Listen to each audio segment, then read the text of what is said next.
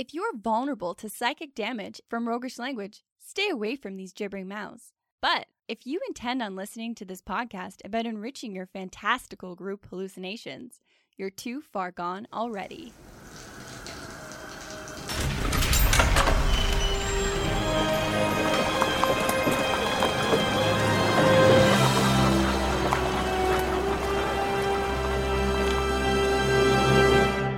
Your next game is going to be horrifically brilliant, and here's why.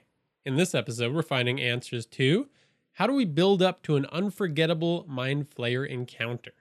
And what are some ideas for horror beats that we can spice things up for our players?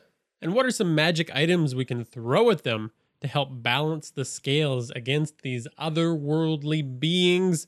Welcome to the Hook and Chance podcast. I'm Jordan. And I'm his brother Travis. So hopefully you're okay with the slight deviation that we took from talking about mind flayers to talk to James Mendez Hodes. Yes.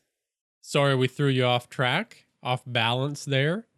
It's kind of a weird departure because that was actually a really interesting, enlightening, kind of lighter feeling episode as we got to make a new friend that is bookended by absolute tragic horror. like it's just horrifically disgusting kind of stuff.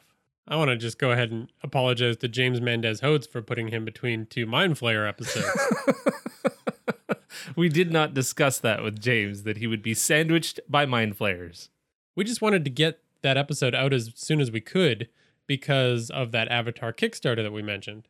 Which you should absolutely go and support, if only to glean some of the brilliant ideas and mechanics and all kinds of really cool stuff that we talked about in that episode that they've dreamed up for that RPG. Like, I'm so excited to see that in action and to actually play it and get a sense of what they've done because it sounds pretty amazing. Absolutely. And that's enough lightness. Now we get into the cosmic horror of mind flayers. Now, as we chatted about in the last episode, we think that the key to getting into mind flayers is understanding their culture. So we did a whole culture episode about really how mind flayers think and what they value and what makes them tick so that we can really truly understand how to build towards something truly horrific with mind flayers. And in this one, we're going to focus extensively on the horror side of that equation.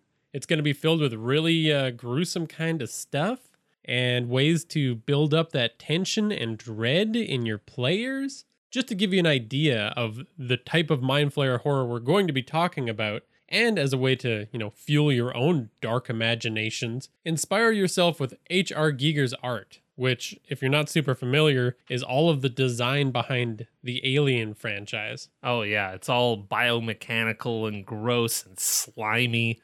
Other inspirations that kind of jumped out at us for this episode are films like Hellraiser, which is filled with masochistic surgeons, and movies like The Cell, in which Jennifer Lopez plays tourist inside of a serial killer. Yeah, she goes into his subconscious mind, and it is terrible. It's a beautiful movie, and it's absolutely disturbing to a deep, fundamental core. Like, I was not the same after seeing that movie all those years ago. Yeah, you gotta be careful with this stuff honestly and truly like even just doing a little bit of research for this episode rattled me to the degree that i think it's going to take me a couple days to get over. Yeah you gotta get a palate cleanser. You're yeah. just gonna have to go watch 24 hours of disney movies. Yeah. Seriously that movie i saw in 2000 when it came out and i haven't seen it since but i remember every beat of that movie because it has stuck with me just as this episode might stick with you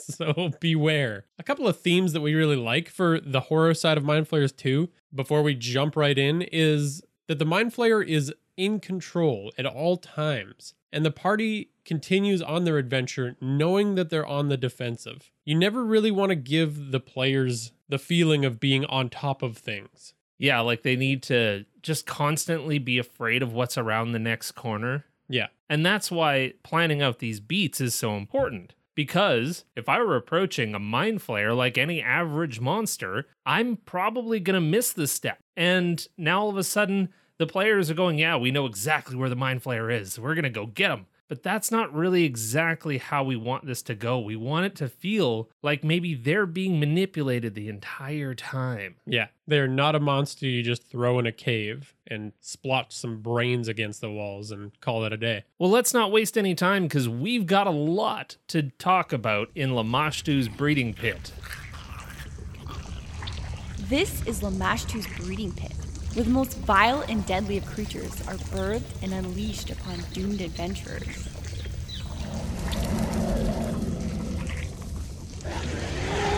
All right, so we have to start with the recap of what the Mind Flayer is actually capable of so that we can create from there. So we've got 15 armor class. They're hittable, they're right in the middle. Yeah, you're going to hit most of the time if you're over like level three. To me, this is why they're always trying to avoid physical combat. Like, they're not going to come out swinging ever. No, and really, they don't have the physical imposition to really do that. Like, mind flayers look like I did just after hitting puberty. Like, they're kind of slimy, they're really gangly, Gross. they're super tall. they don't have any muscle mass whatsoever, Yeah. You look at them and you assume that brains are the only thing they got going for them. Which was me as well. exactly. Their hit points also help support that. They've got 71. A couple of rounds from a competent party can eat that up real quick. but where they do have it is in some of their skills. So they have a plus seven to Arcana, they have a plus six to Deception, Insight, Perception, and Persuasion, along with a pretty healthy plus four to Stealth. Yeah. So they've got it in the mind category. Right. And their saves, they can resist pretty much anything you're throwing at them revolving around the mind. They got a plus seven to intelligence, plus six to wisdom, plus six to charisma. They are not falling prey to your mind affecting abilities. And that really does leave a lot of physical attacks for mind flayers for your party. The party is going to have to resort to out and out punching them. And the mind flayer knows that. It's no dummy. That's why it has a lot of long range spells and abilities like telepathy out to 120 feet. It can communicate and terrorize and mind fuck from a long way away. And that's why this is one of the few monsters that their stat block does not contribute that much to their tactics. Their tactics are all before you reach what you can do to their stat block. Totally. But what else can they do? They can innately cast spells like Detect Thoughts and Levitate at will. They can do things like hit you with a mind blast of 22 psychic damage. And if they were to get to blows, like that's the worst thing for a party. And even worse for a solo adventurer that maybe has gotten split off from a party, is that all they have to do is use their tentacle attack to grapple you. And then, once grappled, they extract your brain. Like two turns, and your brain is outside your body. yeah, not great. Keeping in mind that if you are a super high level character, they won't get your brain on the first go round. So that's again why they target weaklings and they don't like to tangle toe to toe with a group of adventurers. Now, I don't particularly love the basic stat block that's in the monster manual. What I do love is the Ulitharid from Volo's Guide to Monsters, which adds a ton of other abilities, basically doubles all of their attacks. So if you do have a group of higher level adventurers, the Ulitharid is the one that you want to use. Yeah. And honestly, I agree with you. The stat block just reflects what I think of when I think of the Mind Flayer. They are incredibly difficult to conquer. And it should be said that there is a lot of abilities. I think this has been kind of a contentious monster because a lot of what you would assume their abilities are are written in the stat block. That being said, as has been noted by numerous other folks in this similar kind of space, is that just because it's not written in the stat block doesn't mean that that's something that they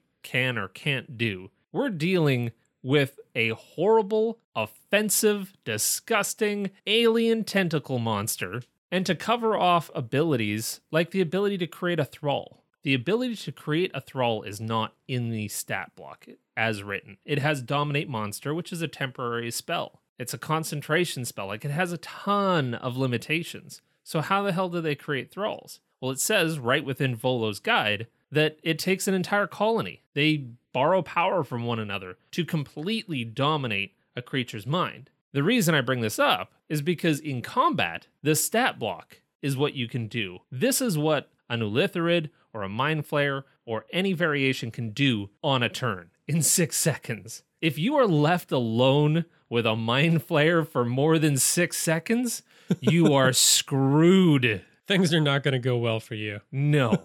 So yeah, Travis, what you're saying basically is beyond that six seconds, they can do any nasty thing you want them to do. Pretty much. It fits the flavor. I mean, that's why I love mind flayers is that you can do a lot of otherworldly stuff because who knows what these creatures are able to do. They are an ancient terrifying creature from beyond this realm of existence. Like, who the hell knows? Yeah. So, have some fun with this thing. Whatever wacky shit you come up with, plop it in. Yeah.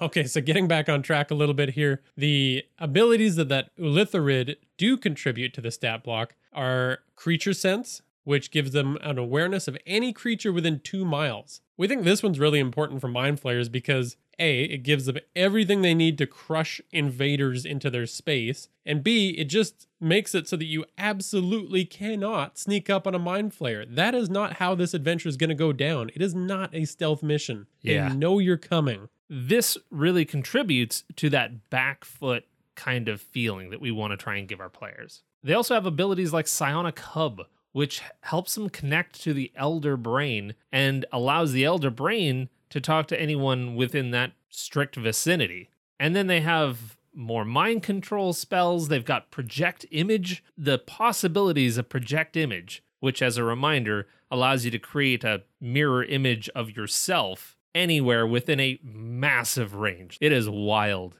That mind flayer can be anywhere at once, and it can project an image of itself, and the players have no idea. That's good stuff. As soon as you actually think you've found them, you haven't. Yep. All right, so that's what they can do. Let's take a quick look at some of the ingredients that Travis and I really like and want to bring to the forefront when designing an adventure for Mind Flayers. And it starts with that one that we were just talking about how mind flayers are always aware. Yeah, they want to break you completely before they need to face you. They want to split you off from the party if they can and find any way possible to mess with you. They want to learn your weaknesses and fears with detect thoughts, which they can use from quite a range. Then they want to employ thralls to make them into reality before you reach them. So they've got a group or an army or however many thralls you need to get the job done. They will never be seen, but will always see you. That's their goal, anyways. Now, this isn't just to lord over some DM stuff over players, but this is to really give that feeling of not being in control to our players. If you'll notice, most cosmic horror of any kind has this feeling of I am insignificant. I am a small, tiny speck within a larger, grand plan. And there is no hope for me to overcome this except for beating incredible odds. I've got a quick idea to throw in the ring on this point. All right. So, I think that their lair would have some way for the mind flayers to always be closer to the party than they would expect so that they can use all of their special spells and abilities. Okay. So I'm thinking a two-way mirror is basically every surface of their lair. It's kind of like a shiny, psychic, reflecting surface, undulating, like it's not glass. It's like creepy cosmic horror stuff. Sure. I dig that. So behind that, they could, you know, have tunnels that are lining every tunnel. Well, little things about like impeding the progress of adventurers. Now, the Mind Flayer has all of these psychic abilities that it can use. It can move things with its mind.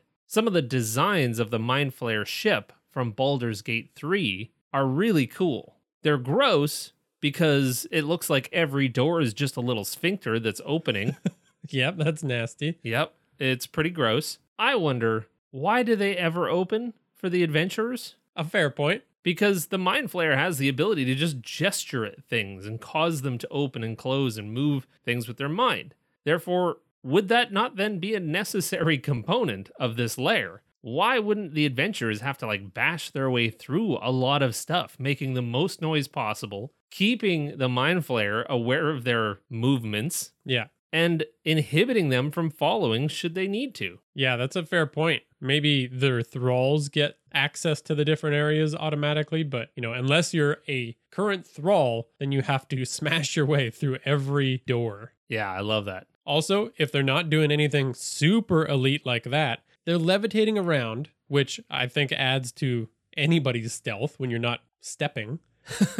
Yes. And they've got that plus four to stealth. So at the very least, they're hiding in the shadows, messing with you that way from a distance. And if they're caught, they've always got plane shift to get them straight out of dodge. Oh, yeah. They can peace out whenever they want. Yeah. So the next bit is psychic pain. Yeah, this has always been kind of a tricky one for me to describe when it comes up in my games, but I think I found a new way to hit players with this. So, physical pain is just the body sending signals to the brain, right? Yeah. So, psychic pain in your games could be the inflictor of the pain, the mind flayer, sending those signals to your brain instead. So, now you can describe any physical pain that's not really happening. Ugh, I don't like where this is going. Yeah, I don't either. I don't want to go here, but I did. I promised myself throughout this entire episode that I would control my glottis and my gag reflex. I don't think that that's going to be Possible. possible for me now. Well, just try not to get too nasty with. We're we're we're going. We're trying. So you know, you go all the way from light things to you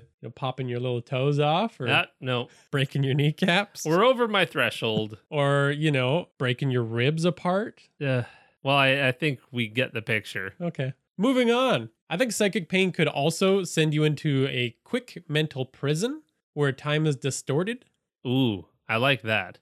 Because there is a certain level of drama to how long things have been. And a particularly powerful mind flayer could put you in a prison of your own fears in your mind for what feels like 30 years. Yeah. While the party around you is just trying to shake you out of a five second stupor. Exactly. That is terrifying. The kind of trauma that would come with something like that for a player within an instant. And that's just a result of their basic abilities like mind blast and, you know, grabbing onto you with their tentacles. I like that. Yeah. Or, you know, in that same vein, maybe it's the Mind Flayer giving you a quick glimpse of the far realm, which is one of those staring at it hurts kind of situations because it's so alien and human brains can't do. Yeah. It's like looking at the sun. Kinda. But not really. More horrific than that, I guess. What, you don't see alien horrors every time you stare into the sun? That's concerning. Well, shit. I think you need professional help. The third and final part is high charisma. yeah. And I wanted to touch on this because I don't see it addressed very often with Mind Flayers. Well, we touched on this a little bit in the last episode as well, that these are incredibly charismatic, if not alien. So that charisma is maybe a little blunted, maybe a little bit off kilter Yeah. as to what normal humans might consider charismatic, but they're very charismatic, and how we can interpret that is pretty open. and it actually adds to the horror when you throw that charisma in. Like they might use this in a sense to try to get their thralls to be extremely pleasant at first, maybe even inviting. Ugh. Why have a fight when you can just have your thralls lure adventurers in instead? I don't love this.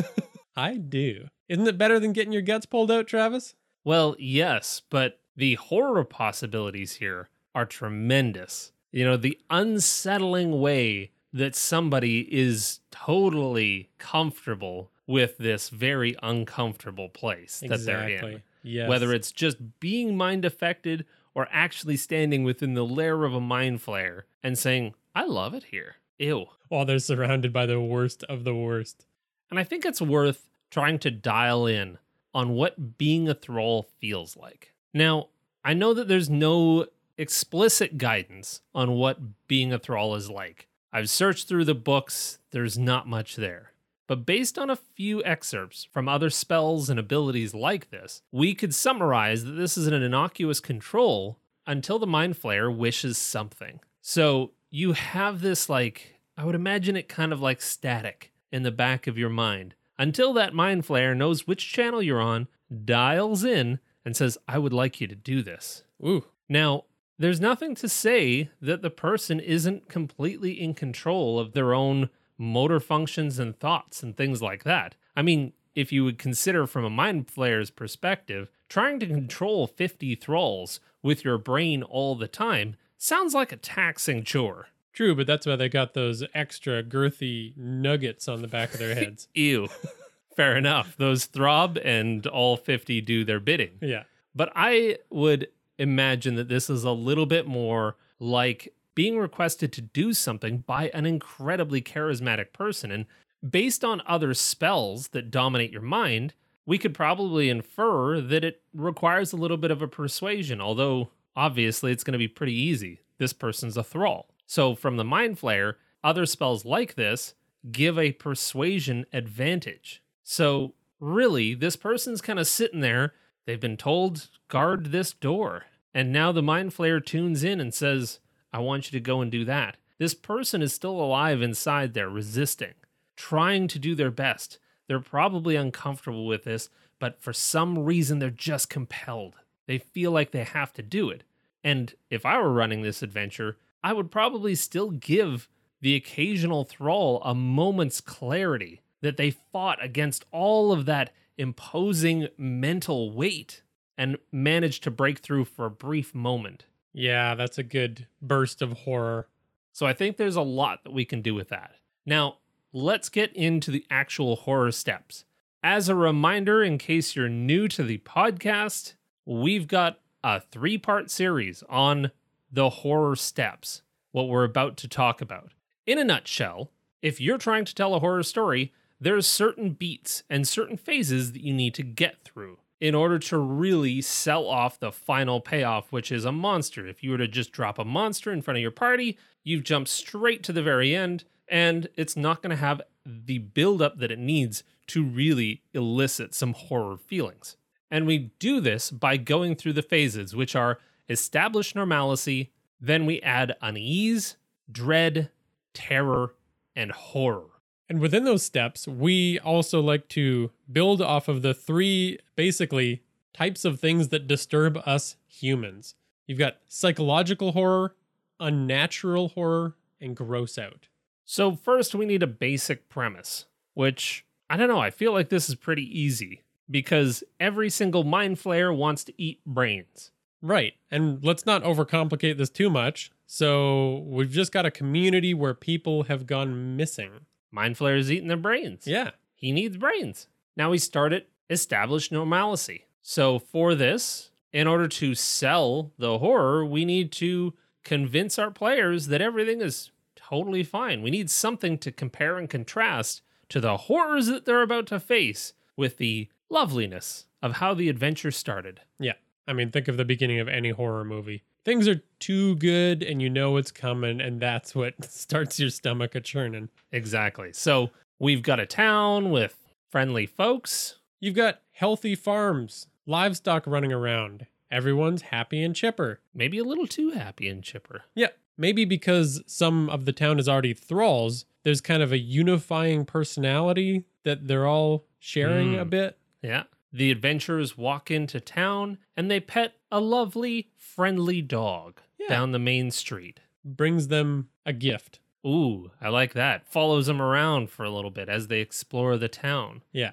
licks their faces, gives them that real sense of warm fuzzies. Then we step into unease. So, unease is just where you start to notice that something's wrong. And discovering what's going on in a community like this is a great opportunity for that. So, if the Mind Flayer essentially has the entire community in some kind of thrall state, then, like you were saying, Travis, everybody's kind of walking around. They know that something's kind of off about themselves. It's almost like they're keeping a dirty secret at this point. Ooh, I like that. I would probably just toss in some random, kind of off kilter phrases from some of the townspeople. You know, when they refer to themselves in the third person, or you see someone just eat with their hands in the tavern. You know, stuff that, God, that's weird. Or evidence that they're all a little bit psychically linked, like they're all using the same farmer's phrase. Yeah, like early bird gets the worm, Yeah. and for some reason, they're, the entire town gets up at the same time. Something like that. Or, you know, step up that unease a little bit by having people uncomfortable talking about anything weird going on. Like maybe there's a few missing people from town and nobody's addressing it. It's really obvious. Yeah. Like you've got an empty home Yeah. or you're trying to go shopping as you always do in D&D, but the general store is fully stocked, but nobody's there. Nobody owns it. Nobody in town will address that it's there. See, I love that because you tell the adventurers, oh, yeah, this person has exactly what you're looking for. They're over in this home. And they venture over, find out that it's empty, and then they come back to the person that sent them there saying nobody was there. Who wasn't there? Wait, what? Why did why have you forgotten? And like just those little gap outs. Yeah. Just odd behavior is what we want to lean into here. Yeah, I like the idea of, of just coming up to somebody that is in the middle of whatever they're doing, shoeing their horse or something, and then they just have one of those 15 second stares at Yeah. nothing and keep going like nothing ah, happened. Oh, this is going to be so much fun as a DM to just play erratic. Yeah, just be weird. Then we step it up to dread, where you know something's wrong now. The tension is building. Here is where we want to add a little bit more to this. It's not just odd behavior. We need to understand that there is absolutely something wrong. It can be unmistakable. Things like if they are dealing with a blacksmith or a merchant, they can have a moment where they just snap out of it and scream at the characters to flee, Yeah, throw out terrifying warnings, and then simply snap back. yeah. And there's no way for you to get them to tell you more because Yeah. they, they don't remember it. Exactly. I love that. or if you really want to ramp up the horror right away, they can do something drastic while they have that control of their minds. Like they jump into their forge or something. No. Sorry, I'm so dark. Oh, I warned you. Man, Warned how are you you the sunniest one of the two of us and you come up with shit like that? What can I say? We're talking about mind flayers. Fine, I'll try and up the ante myself. Something that happens in horror movies all the time is you need, and I'm sorry for the animal lovers out there, you need to have something happen to the dog that they pet in town. Who's the monster now? Yeah. Travis. It's Travis, everyone. So, what I'm thinking here is in order to build on that initial normalcy with the dog in town, now the dog is mind controlled, and the happy, lovely pup that was licking their faces earlier that day now is coming at them like a feral, wild animal. Right. That's unsettling. Yeah, because that kind of forces a bit of a moral choice there. You either become a monster yourself and kill the dog. I don't even like to say it. Or you find a way to subdue it at the very least. Yeah. And this could also be where we throw the party druid in there and utilize their abilities to really try to escalate the horror there too. If the druid tries to use any of their kind of speak with animals or anything like that, we can throw even more nonsense at them. Right. Yeah. They get a sense that something else is in that mind. They got a glimpse of the mind flayer in there who spoke through the dog. Oh shit. Well, that's true of anybody using, you know, the charm person spells or their own detect thoughts on people in the town. Yeah, Like you don't give them clear answers, but things are scrambled. Definitely. But yeah, I like that dog encounter though because you can have the townsfolk around reacting in weird ways as well. Some are completely oblivious, maybe. maybe one of the townsfolk could double down on the now new narrative of this wonderful friendly dog and say, oh, yeah, that feral wolf has been attacking the town for weeks. Nice. Wait, what? Yeah. No, that was clearly a domesticated lab. It's not a feral animal. Yeah. In this dread stage, you also have to have the skittering of unseen intellect devourers. We talked about this a bit at the end of the last episode, but yeah, I just love the idea of those spider like beings just hanging out in the corners of establishments. Far enough away that the players couldn't get to them in a single turn. Yeah. but they did see something skitter. Yeah. Like this whole dread stage, especially with the kind of mental fuckery that a mind flayer is capable of, this feels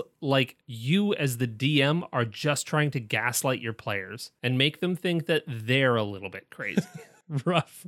And I think a good transition to take it to the next level of terror is using those intellect devourers In the last episode, we talked about them hijacking bodies rather than brains Yeah. so they can take people back to the mind flayer. And I think that's the thing you show the party. Just a townsperson walking into the forest at night with nothing. That's weird. Oh, yes. That's upsetting. And then if they catch them, then they just kind of snap out of it. They don't know where they were going. They don't know what's going on. Sleepwalking. Yeah. It was just sleepwalking. I am going to return to my home now. Yep. Like a normal citizen do. So let's get into terror. This is where the bad thing feels like it's just around the corner. The mind flayer could be around any corner from here on out. So the party has found the lair that's down inside the abandoned mine in town or something like that. Yeah. They followed a thrall back and they're finally ready to dive in. Now, keep in mind with this, to build the tension the best way, you have to take him to the edge of terror. Like, oh, the mind flayer is definitely coming. There it is. And then, nope, it's not the mind flayer, another fake out. Yeah. Think of one of my favorite horror movies, The Descent. What I liked about the way that they did some of the horror in that film was we are used to the, uh oh, is the monster? Nope, fake out. Oh, it's the monster. Like that's the typical pattern. Yeah. And what The Descent did so well was they did three or four. Like you just were not ready. You were so emotionally exhausted from all of the potential jump scares that finally, when the jump scare came, you just lost it. You soiled yourself. Yep, as I do during every horror movie. Soil myself on the couch. That's what that smell is. Sorry. So, what are your ideas for when they get inside the lair? So typically in Mind Flayer layers, what I see is the thralls guarding the entrance. Yeah. Like you see in any monster's lair, essentially, guards posted at the entrance. Yep. But the luxury room is the first room that the party comes to, and it's set up to mimic a very comfortable setting from the community they just came from. And it's got some thralls in it, but those thralls are using that charisma. They're saying, look at how lavish and comfortable we are. Things are so good here. They love it. Yeah. They love being thralls. And they're sitting there trying to sell the party on the concept that they have a benefactor that takes away every danger, every bit of chaos and uncertainty from their lives. They give us a real purpose that we've never felt before. Well, this would be the soft sell from the Mind Flayer. Exactly. They are trying to warm you up and see if there's any hope of doing this without really sticking it to you. And it's leaning into that philosophy that we talked about where mind flayers see humanoids as dogs. Ah, yes. As like, hey, I've provided you a wonderful Habitrail and exactly. this great exercise wheel. You should have everything you ever need. You're simple creatures, just accept it. And the solution that they could offer in that moment is maybe something like a potion of sleep. You know, just drink it. Drink it and this life is going to be yours. Yeah, that's unsettling. Then, when the players escalate it or try to leave, there's a fight, of course. But the most dreadful part of this is the strange responses these humanoids might have to pain No. when you're attacking them. I don't like this. Either no response, which is bad enough, Yep. maybe crying as they attack you, or even being in a state of bliss. Ew. The crying upsets me. Like, they are not in control anymore. They're just passengers. Ugh. Like, the mind flayer is using all of the mental energy to pilot their bodies as opposed to piloting their emotions. So now all of a sudden, they're fully conscious, but they're not able to use their bodies. Oh, yeah. They're almost, even at that point, asking for it all to be over. Oh, that's the worst. That's even worse. They're begging for their pain to be ended. They don't want to be like this anymore as they try to stab you. yeah. Help them. Damn it. Help them, please. Oh, that's bad. Yeah. All right. Well, let's continue throughout the lair if you're still ready for more. yeah, lay uh lay your next one on me. So, how about some psychological traps? Okay. I'm thinking you've got cells, if you will, where humanoids are being subjected to some bad stuff. Okay. I'll let your mind explore those depths, whatever you and your party is comfortable with. yeah. But the idea here is that the players can approach this scene and there's some kind of maybe Rube Goldberg style machine and there's a device that stops it that the players can kind of sort all this out, but reaching in to stop it inflicts some kind of harm Ah. on the character that's doing it. You've invented Saw. Sure, I've been The mind flayer is doing Saw. Mind Flayer's doing Saw. Gross. Yeah. upsetting. And if the humanoid inside is already a thrall, then they immediately stop begging for you to help and just kind of give you a creepy stare. Nope, no thanks. Well, I'll try and join you with the gross out. All right, jump on in. Now, if I am a security conscious mind flayer, Mm-hmm. I don't want any rando group of adventurers just wandering in. Now, I guess this all depends on whether or not a mind flayer can see through the eyes and hear through the ears of their thralls. I lean towards yes because that's better. Sure. well, based on that premise, then, could they have disembodied brains and eyes? You know, like the whole brainstem and all of that just kind of embedded into the walls Oh, as your yeah. security camera system. All right. Now that's, oh, I regret that. Now you're getting nasty. Throw them brains and eyes around the place. All right, fine. We'll double down. What about the rest? What do they do with the rest of the parts? What makes mind flayers true monsters? And the reason that they can do stuff as horrible as what we're talking about is they are basically scientists without any morality. They don't see it as a necessity. They can do whatever the hell they want. Like, this is the epitome of fuck around, find out. Yeah. Like they can do whatever they want. So Yeah. just because it's maybe beautiful to them, or uh again, I'm thinking of that movie, The Cell, would they be able to have an entire circulatory system just suspended around a room, still working? Oh, Because it's an interesting thing to look at and to study, and it's disgustingly beautiful. Ah, it's just I can't even I can't even get the words out. It's it's gross. I know, right? There's a guilt in making this entire episode, isn't yeah. there? Should we be putting this out into the world? Maybe not. No. But yeah, that's visceral and disturbing. And a trick that I would definitely throw at the party at least, uh, you know, two dozen times. Maybe I'll lower that to three. All right. but I think it'd be fun is to have them cast levitate on other bodies that they've already been messing with Huh? and send them floating down a corridor. Because not only is that like a terrible thing to come across, Yes. but from a distance, anyone that's aware of what a mind flayer is, this is especially good for those metagaming players that are like floating humanoid, kill it now, kill it now, cast In all your spells. shadows, yes. Yeah. You get that sorcerer to cast their highest level fireball on the what they think is the mind flayer floating down the hall. Yeah, exactly. Love it. Of course, you could also throw in any kind of body parts you want floating around. Like they're just casting levitate on an arm and hucking it. no, this is for your playful mind flayers. yeah. Well, I mean, think about that. Walking down a corridor and just having something oh. float past. I don't want to. That's awful. Yeah. Now, let's get into horror. This is the final stage. This is where we really want to pay off all of this stuff that we've been building up to. Now, at the horror stage, the players have not yet seen the mind flayer. And now we enter horror. This is when the players see it or are about to see it. This is basically combat. This is some crazy shit is going down. Yeah. And I think with mind flayers, this is almost always going to be in their final chamber where they spend most of their time. They know this is coming. Yeah. I like the idea of some kind of a grand, grotesque throne. I imagine it's going to be super high. They can levitate up to it anytime they want. Mhm. And being higher removes any chance of thralls doing anything bad to them. Yeah. Should they errantly forget one thrall and all of a sudden it has control of its own motor functions for a moment? Yeah, I think the design of the throne kind of sprawls throughout the entire room. I'm taking inspiration from Alien for this for sure, Oh, where it's like sprawling kind of tentacly design.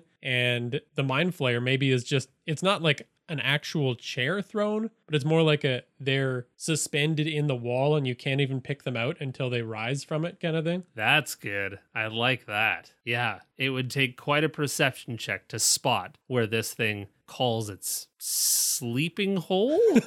That's the whole sleeping hole. I've got some smooth jams playing in there. This is where you twist the whole thing. It's a comedy now. that would be such a letdown. Do not do that. And of course, their most intimate work is spread around this chamber. You know, whatever you want to throw in, humanoids in various states. this is where they can use some of those abilities and those tactics like we talked about project image is going to be super helpful here as they finally finally get close to the mind flayer, and whoops, it's a projected image. Yeah. Like as they come into this chamber, they're probably going to see the projected image. And as soon as things pop off, that's when the party finds out that the mind flayer is still hanging out in their wall hole. Love it. And during that conversation, Mind Flayer is going to be doing things, of course, like reading their thoughts, figuring out what the characters want and fear, and things that maybe they never want to do again. They're going to try and turn them against each other with those thoughts and feelings, and they're going to do everything possible to get their last bit of mind fuckery on the table. Love it. Yeah. And I think during the combat, they're going to have their last couple or few remaining thralls that are probably the beefiest ones, right? They've got to defend themselves against the physical threat. Yeah. So they keep their champion thralls Yeah. next to them at all times. And those champion thralls are probably going to be trying to strap valuable humanoids into pods or tables rather than just, you know, killing everyone wholesale. Oh, totally. Because this is actually what's so good about mind flayers is chances are they don't want you dead. Yeah. They want to keep you. They want to capture you, which means that even as a truly horrific and awful DM, your players still have a chance to survive this. In fact, they're more than likely to survive it. So you can go and give them both barrels. You can just beat them down because those players will come back from it. They will have another opportunity to escape from a pod or escape from shackles or something like that. Or the worst case, wake up back in town Oh no. as a thrall. Uh oh. Escape thralldom. now, let's say that the party has beaten this mind flayer. Yeah, so hopefully there's a victory of some sort. But you want to remember that cosmic horror stories rarely end in a true victory. Like, the threat or the danger is often greater after they win than before they've won. Totally. It just keeps opening up. We need the players to feel there being something bigger, grander, even more evil. This is where the players finally stab that illithid through their weird torso and it bleeds out all over the place and the thing clearly dies. But then there is something talking to them through the downed mind flayer saying you shouldn't have done that Yeah. or something that just alludes to there being much more to this. Totally. Like, what if the character that kills the Mind Flayer is visited briefly by the Elder Brain that that Mind Flayer was a part of? Mm-mm. So maybe they see a vision or receive a mental message. Like, that's enough. Oh yeah. You could do a situation where some worms crawl out of the Mind Flayer's brain because maybe they just live in there and crawl into some eyeballs. Oh, So now you've got a follow up adventure, that's so gross. or at least a haunted character that doesn't know what's going to happen to them someday down the road. Or I think this is also a great opportunity for that classic lair destruction ending where, you know, the whole place starts crumbling because the Mind Flayer's rigged it all. Oh yeah, I like that. Some kind of dead man switch to their own lair. Yeah. Well, did we do it? Um, disturb ourselves and anybody listening greatly? Yeah, I think we did. Well, I'm quite proud of myself. I kept the vom down Good. where it's supposed to be. Yeah. So, yeah, we made it through. And I kept my cheery disposition.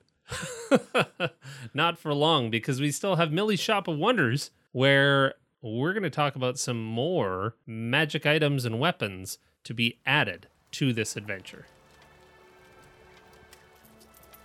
What magical trinket can't you discover among the shelves in Millie's Shop of Wonders?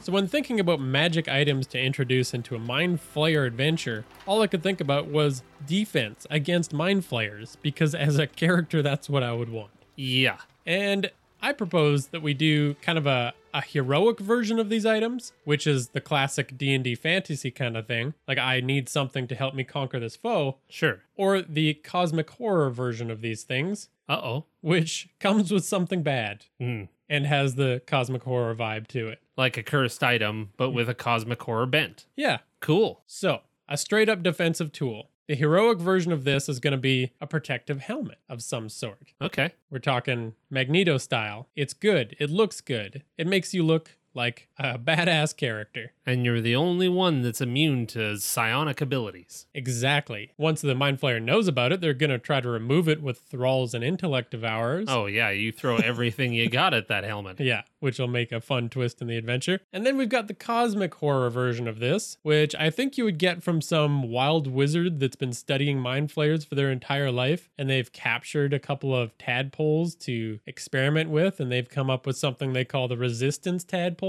Oh, no. So you slip this into your brain. Nope. Yeah. And it lets you sense the presence of mind flayers, barely tapping into their whole collective deal. Interesting. I think I would throw the ability on top of that to be able to locate them within, say, like a 30 foot area. Okay. So this is going to function kind of like the motion detector from Alien. Totally. Yeah. Maybe it's one of those you don't know exactly where it is, but you know it's within 30 feet just to keep the horror up. Well, that's what I'm thinking is that it's not necessarily when it's within 30 feet of you, you know the general vicinity of the 30 foot area. Okay. somewhere within this layer. Maybe it's up or it's left or it's I like I'm getting a general sense, but not specifically where. Yeah, I like that. Now to beef this one up a bit, maybe it lets you make a wisdom save against every ability or spell they throw at you, or if it already has you make one, you make it with advantage. Nice. The downside being you can't get it out, and it allows them to tap into your mind to some degree too. Oh no. Yeah, why not? So you're always getting just background mind flayer static. Yeah, for sure. The next item theme I'm thinking is being enthralled. So, the heroic version of this is simply a ring that makes mind flayers perceive the wearer as being enthralled. It lets you hear their commands. Oh. And if you comply with them, you can continue your ruse. Wow. Okay. So you're going to be making some performance checks. Yeah. And Right maybe on. getting deep into the lair on your own or something like that. Yikes. separating yourself. Bad choice. The cosmic horror version of this, I think, is a converted version of the intellect devourer. That maybe it's from that same wild wizard. This lets you create a mental network with somebody that already is enthralled. So your whole party can kind of join hands, join minds, and lend their mental power to the enthralled. Hmm. And now, if you've got a party member that becomes enthralled, if you give this item out as the DM, you can also enthrall a player so that now they're they're all needing to work together to keep that enthralled player from doing bad stuff. See, I like this because should failure happen, and should you not have enough minds to concentrate on this, say you've got a party of five, one's enthralled, you would need at least three people to be doing this to stop that person from being completely dominated. Yeah, and you can role play this out a bit. I think like it's one of those you're using the things that connect them to their humanity. Like, don't do this. Remember the Yeah. the good times. Yeah, you can throw a lot of those RP details. Yeah. Is it too evil to say that doing this requires a concentration? So that limits anybody from casting Ooh. other concentration spells? Meaning that for the moments that they do have to cast some of those spells, they're down one of the minds. So you're constantly playing a game of can we keep enough concentration among all of the party to keep this person from attacking us? Yeah, exactly. Or just going rogue, running off. Well, I came up with one. All right, let's have it. What about a tranquility collar? Sounds nice. Now, the idea here is basically just a large loop with like big, I don't know, you can throw some design aesthetic on there, some big spider like legs that sit there and glow and allow this collar to just quiet your mind, blocking any psionic abilities or thoughts or even motor function. All right. Kind of like a thrall collar, except you wouldn't be able to do anything with it. It's just kind of like a mega tinfoil hat. How about that? Sure. Now, this could be thrown over the neck of a mind flayer, and it could render the creature completely feeble minded and docile. Okay. See, what I want is I want the players to make some dumb decisions in combat, thinking that if they can get up close and personal with this mind flayer, knowing that it has the, the grapple ability, the eating brain ability, Yeah. that their ability to close that gap. I mean, you've got your melee fighters knowing that this thing is weak, so they're going to try and get to it. But now you're giving them something to do other than hit it with an axe. now there's this whole other thing where they're trying to grapple each other, and the mind flayer. and uh I just I love the chaos of throwing something like that in there. That means that the combat is focused on more than just hitting stuff with sticks. Yeah, I like complicating that final showdown. Nice. And I got one more for you then. Something to put in the mind flayer's hands. Uh-oh. Sorry. Like they need any more. I know. That's definitely where my mind went too. But I call this the confusion engine. And I see it as a creature. Perhaps it's some kind of variant of the intellect devourer. Perhaps it's something bigger, like a mass of tentacles that's just writhing around, because why not? Gross. Yep. And this sucker goes into a community or an establishment and casts confusion on everybody around. So everyone's thrown into a state of chaos. They're attacking each other. They don't know what's up. Like the confusion spell does that. It essentially dives into their mind and shows it those eldritch horrors beyond understanding. And as all this chaos is ensuing and invisible, because what? They can't drink a potion or read a scroll? Mind Flayer wanders in and starts sucking down brains. They do this when they just need some food. Just a buffet of people. Yeah. Well, you wouldn't even have to necessarily cast invisibility if this weird confusion engine can also just cloud your mind and render that person invisible to just the perceptions of the others. Yes. And this is something that I think would be great to throw at a party that's just, you know, if you want to take things to 11 and you don't want this to be a whole long mind flayer adventure, just